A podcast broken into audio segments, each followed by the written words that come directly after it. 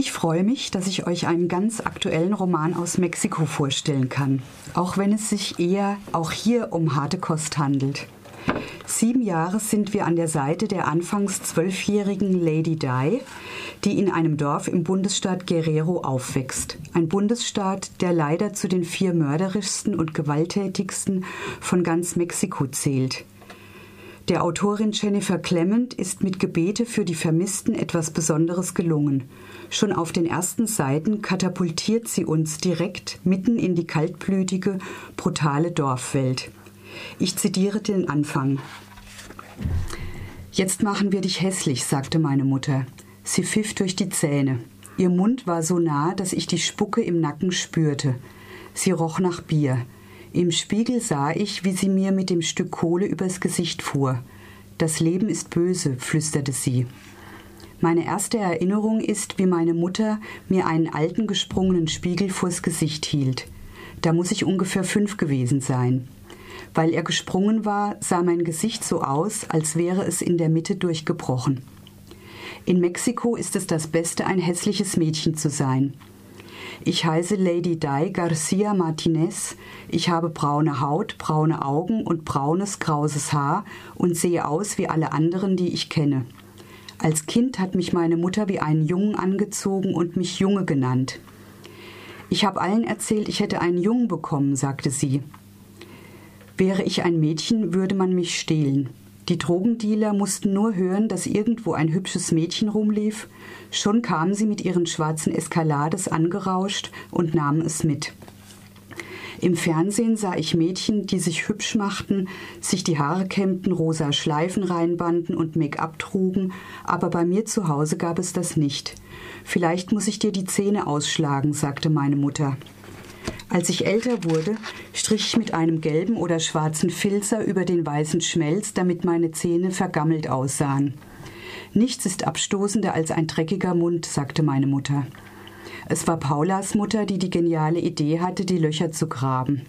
Sie wohnte gegenüber in einem kleinen Haus mit einem Stück Land, auf dem Papaya-Bäume wuchsen.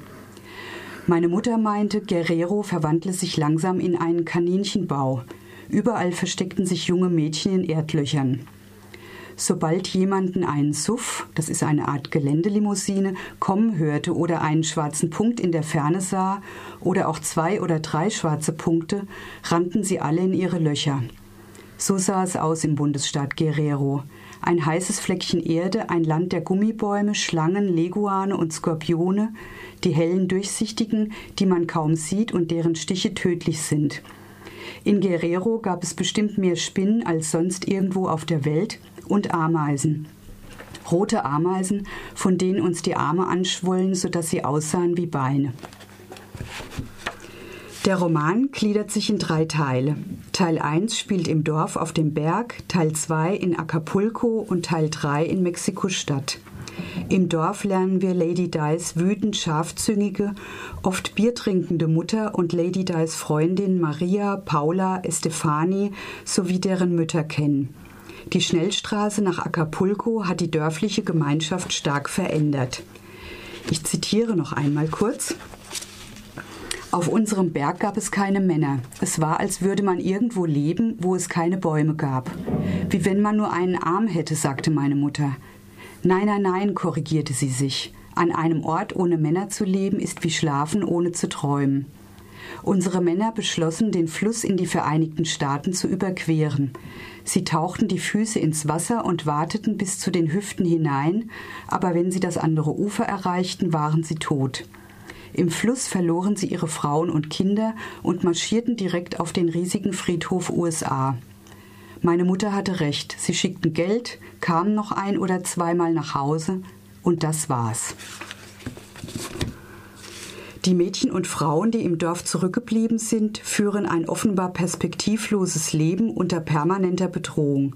Die einzigen Männer in der Gegend sind bewaffnete Drogendealer, die Ausschau nach jungen, hübschen Mädchen halten, die sie brutal entführen, wie die bildschöne Paula oder Ruth, das Müllbaby.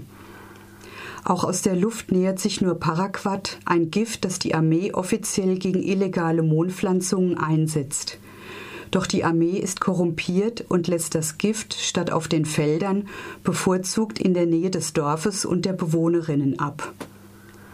Im zweiten Teil des Romans entspannt sich Lady Dies Leben ganz unverhofft. Mike, der Bruder ihrer besten Freundin, vermittelt ihr durch seine CETA-Kontakte einen Job in Acapulco. Sie soll als Kindermädchen in der Villa eines reichen Drogenbosses arbeiten. Da diese Familie nicht von einem Wochenendurlaub zurückkehrt, nehmen sich die drei Hausangestellten immer mehr Raum und verleben unbeschwerte Monate in der Villa und dem angrenzenden Garten. In dieser Zeit erlebt Lady Di ihre erste Liebe mit Julio, dem Gärtner, der in seinem früheren Leben nach USA fliehen wollte, dabei einen Grenzpolizisten ermordete und der offiziell im Grenzfluss ertrunken ist.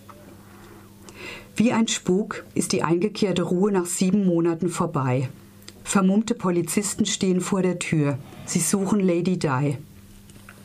Mike hat einen brutalen Mord an einem hochrangigen Clanmitglied und dessen kleiner Tochter verübt und zieht Lady Di in das Verbrechen mit hinein.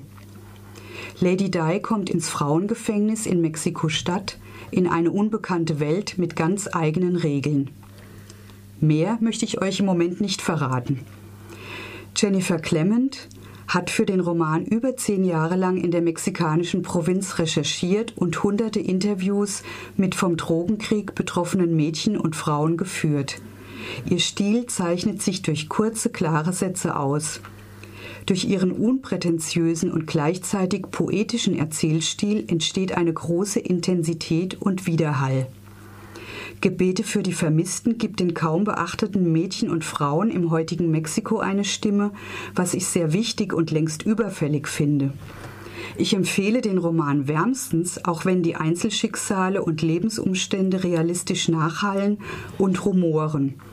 Sie sind Folge des gelebten Machismo und eines gescheiterten Staates, der besonders seinen Bürgerinnen weder Sicherheit noch Rechtsstaatlichkeit bietet. Wer sich also für das heutige Mexiko interessiert, ich sag's nochmal, lesen.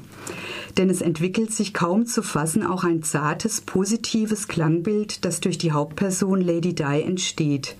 Sie ist unerschrocken und lebt ihr Leben.